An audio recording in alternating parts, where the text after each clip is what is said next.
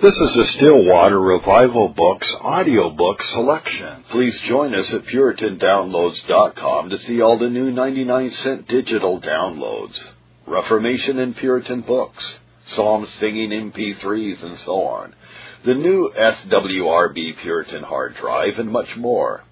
The new website is state of the art and contains Puritan hard drive videos, Puritan quote videos, free samples of Psalm singing, MP3s, a powerful search engine, new material, Puritan books, MP3s and videos that you may follow through an RSS feed, and it is very easy to navigate. That's PuritanDownloads.com.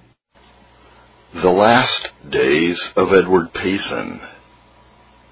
Edward Payson was born July 25th, 1783, in Rindge, New Hampshire where his father was a distinguished clergyman.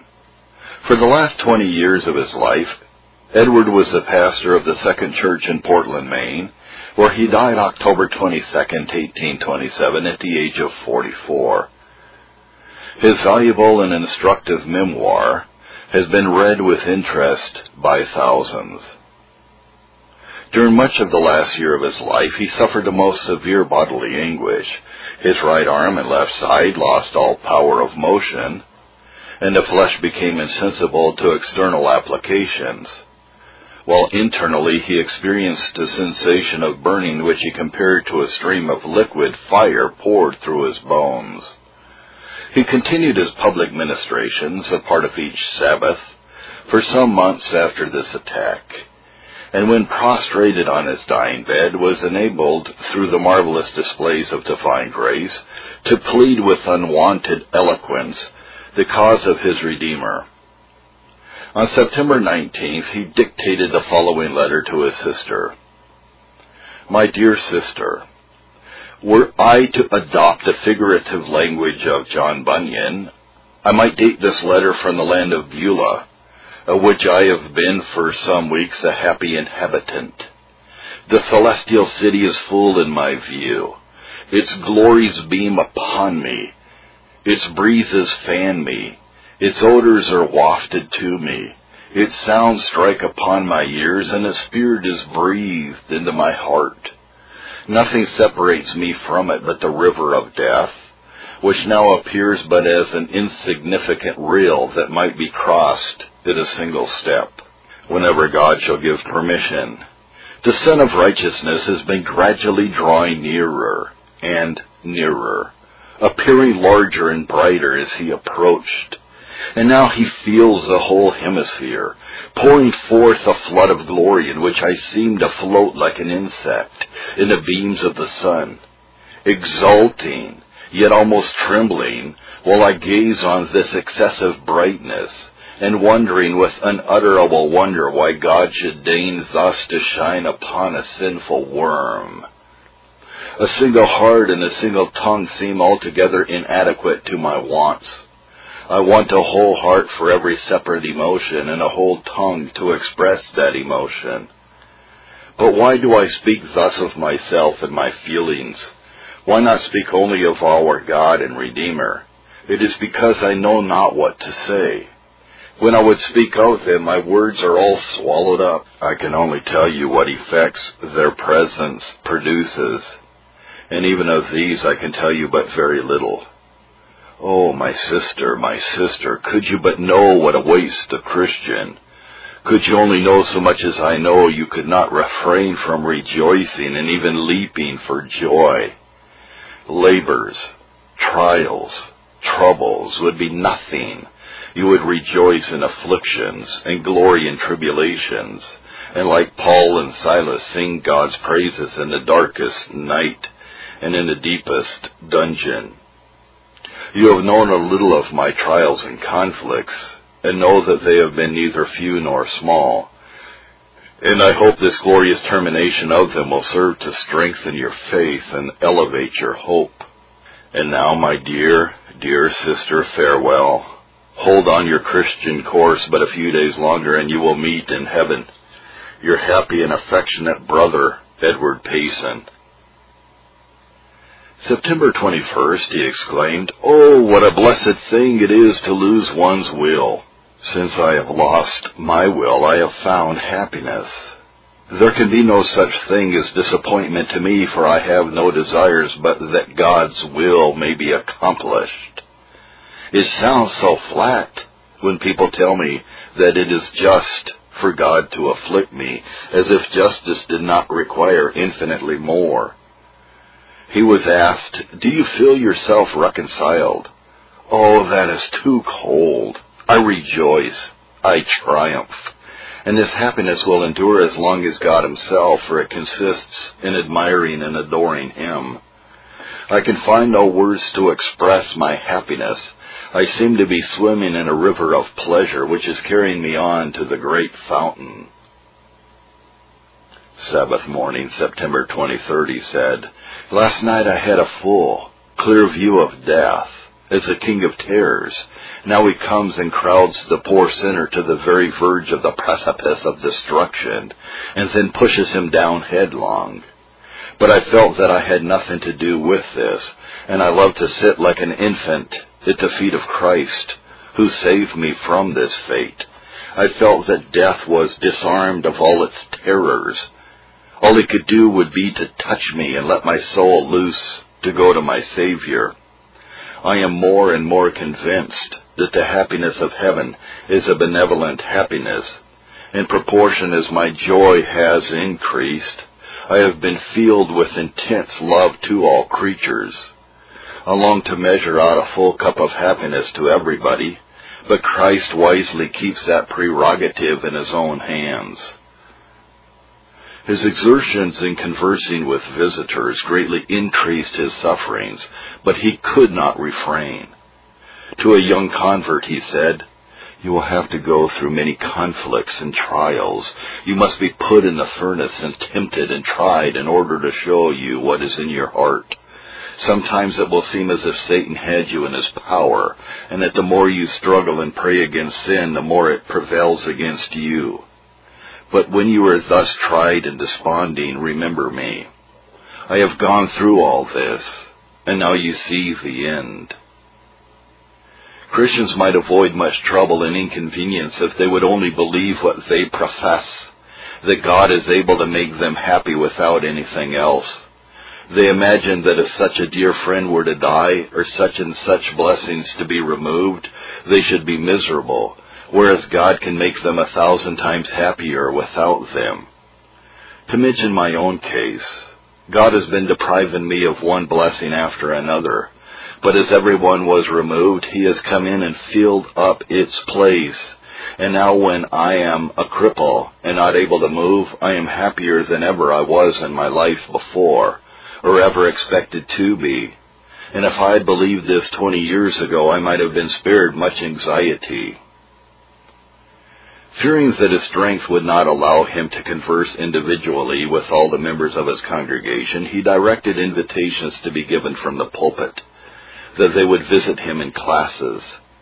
To the heads of families he spoke thus, It has often been remarked that people who have been into the other world cannot come back to tell us what they have seen.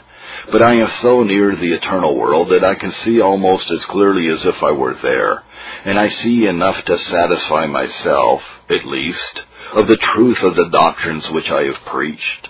I do not know that I should feel at all surer had I been really there.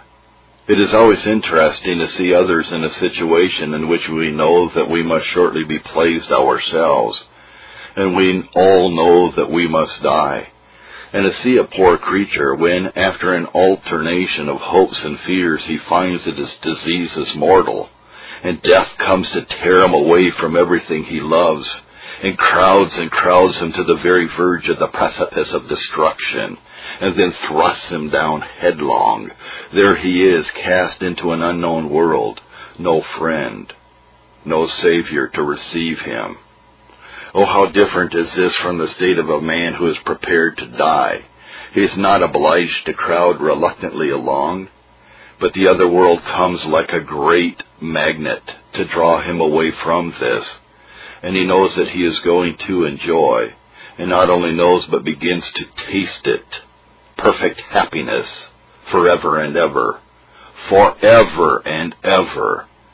And now God is in this room. I see him. And oh, how unspeakably lovely and glorious does he appear. Worthy of ten thousand thousand hearts, if we had them. He is here and hears me pleading with the creatures that he has made, whom he preserves and loads with blessings, to love him. And oh, how terrible does it appear to me to sin against this God, to set up our wills in opposition to his. And when we awake in the morning, instead of thinking, what shall I do to please my God today, to inquire, what shall I do to please myself today? After a short pause, he continued, It makes my blood run cold to think how inexpressibly miserable I should now be without religion. To lie here and see myself tottering on the verge of destruction. Oh, I should be distracted. And when I see my fellow creatures liable every moment to be reduced to this situation, I am in an agony for them, that they may escape their danger before it is too late. He afterwards said, I am always sorry when I say anything to anyone who comes in. It seems so inadequate to what I wish to express. The words sink right down under the weight of the meaning I wish to convey. On another occasion, I find no satisfaction in looking at anything I have done. I want to leave all this behind. It is nothing and to fly to Christ to be clothed in his righteousness. Again, I have done nothing myself. I have not fought, but Christ has fought for me. I have not run, but Christ has carried me. I have not worked, but Christ has wrought in me. Christ has done all. Oh, the loving kindness of God, His loving kindness. This afternoon, while I was meditating on it, the Lord seemed to pass by and proclaim himself, the Lord, the Lord God, merciful and gracious. Oh, how gracious. Try to conceive of that, his loving kindness, as if it were not enough to say kindness, but loving kindness. What must be the loving kindness of God who is himself infinite love? It seemed this afternoon as if Christ said to me, You have often wondered and been impatient at the way by which I have led you, but what do you think of it now? And I was cut to the heart when I looked back and saw the wisdom and goodness by which I had been guided, that I could ever for a moment distrust His love. Speaking of the temper requisite to the right discharge of ministerial duty, he said, I never was fit to say a word to a sinner except when I had a broken heart myself, when I was subdued and melted into penitence, and felt as though I had just received pardon to my own soul, and when my heart was full of tenderness and pity. As the young men of his congregation assembled in his chamber, he thus addressed them, My young friends, you will all one day be obliged to embark on the same voyage on which I am just embarking. And as it has been my especial employment during my past life to recommend to you a pilot to guide you through this voyage, I wish to tell you what a precious pilot he is, that you may be induced to choose him for yours. I felt desirous that you might see that the religion I have preached can support me in death. You know that I have many ties which bind me to earth, a family to whom I am strongly attached, and a people whom I love almost as well. But the other world acts like a much stronger magnet and draws my heart away from this. Death comes every night and stands by my bedside in a form of terrible convulsions, every one of which threatens to separate the soul from the body. These continued to grow worse and worse until every bone is almost dislocated with pain, leaving me with the certainty that I shall have it all to endure against the next night. Yet while my body is thus tortured, the soul is perfectly, perfectly happy and peaceful, more happy than I could possibly express to you. I lie here and feel these convulsions extending higher and higher, but my soul is filled with joy unspeakable I seem to swim in a flood of glory which God pours down upon me. And I know, I know that my happiness has but begun.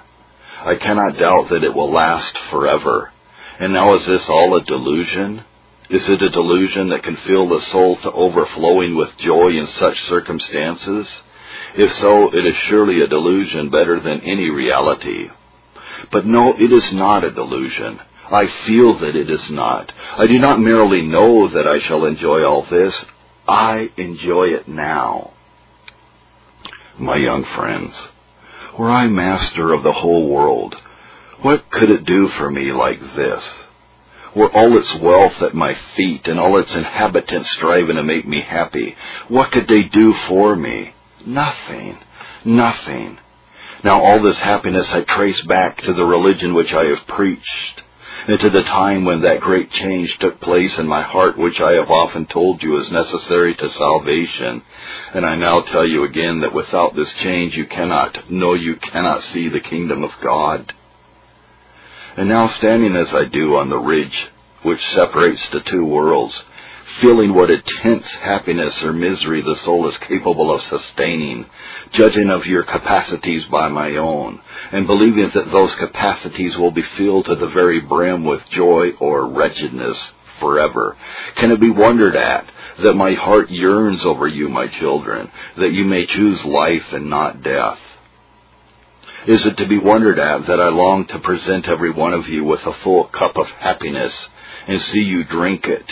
And that I long to have you make the same choice which I made, and from which springs all my happiness. Well, speaking of the rapturous views he had of the heavenly world, he was asked if it did not seem almost like the clear light of vision rather than that of faith. Oh, he replied, I don't know. It is too much for the poor eyes of my soul to bear. They are almost blinded with the excessive brightness. All I want is to be a mirror to reflect some of those rays to those around me. A friend with whom he had been conversing on his extreme bodily sufferings and his high spiritual joys remarked, I presume it is no longer incredible to you, if ever it was, that martyrs should rejoice and praise God in the flames and on the rack. No, he said, I can easily believe it. I have suffered twenty times, yes, to speak within bounds, twenty times as much as I could in being burnt at the stake, while my joy in God so abounded as to render my sufferings not only tolerable but welcome. The sufferings of this present time are not worthy to be compared with the glory that shall be revealed. At another time, God is literally now my all in all. While He is present with me, no event can in the least diminish my happiness, and were the whole world at my feet trying to minister to my comfort, they could not add one drop to the cup. It seems as if the promise, God shall wipe away all tears from their eyes, was already fulfilled to me, as it respects tears of sorrow. I have no tears to shed now, but those of love and joy and thankfulness. At one time he was heard to break forth in the following soliloquy. What an assemblage of motives to holiness does the gospel present? I am a Christian. What then? Why, I am a redeemed sinner, a pardoned rebel, all through grace, and by the most wonderful means which infinite wisdom could devise, I am a Christian. What then? Why, I am a temple of God, and surely I ought to be pure and holy. I am a Christian. What then? I am a child of God and ought to be filled with filial love, reverence, joy, and gratitude. I am a Christian. What then? Why, I am a disciple of Christ and must imitate him who is meek and lowly in heart and please not himself. I am a Christian. What then? Why, I am an heir of heaven and hastening on to the abodes of the blessed to join the full choir of glorified ones in singing the song of Moses and the Lamb, and surely ought to learn that song on earth. To Mrs. Payson, who while ministering to him had observed, Your head feels hot and seems to be distended. He replied, It seems as if the soul disdained such a narrow prison and was determined to break through with an angel's energy, and I trust with no small portion of an angel's feeling until it mounts on high. Again, it seems as if my soul had found a pair of new wings, and was so eager to try them that in her fluttering she would rend the fine network of the body to pieces. At another time, my dear, I should think it might encourage and strengthen you, under whatever trials you may be called to endure, to remember me. Oh, you must believe that it will be great peace at last. At another time he said to her, After I am gone you will find many little streams of beneficence pouring in upon you, and you will perhaps say, I wish my dear husband were here to know this. My dear, you may think that I do know it by anticipation and praise God for it now. Hitherto I have viewed God as a fixed star, bright indeed, but often intercepted by clouds. But now he is coming nearer and nearer and spreads into a sun so vast and gracious that the sight is too dazzling for flesh and blood to sustain. I see clearly that all these same glorious and dazzling perfections, which now only serve to kindle my affections into a flame, and to melt my soul into the same blessed image, would burn and scorch me like a consuming fire if I were an impenitent sinner. On Sabbath, October 21st, his last agony commenced. This holy man who had habitually said of his racking pains, These are God's arrows, but they are all sharpened with love, and who in the extremity of suffering had been accustomed to repeat as a favorite expression, I will bless the Lord at all times, had yet the dying strife to encounter. Even now he greeted those who approached his bedside with a sweet smile, once he exclaimed, Peace, peace, victory, victory. He looked on his wife and children and said almost in the words of dying Joseph to his brethren, words which he had before spoken of as having a peculiar sweetness, and which he now wished to recall to her mind, I am going, but God will surely be with you.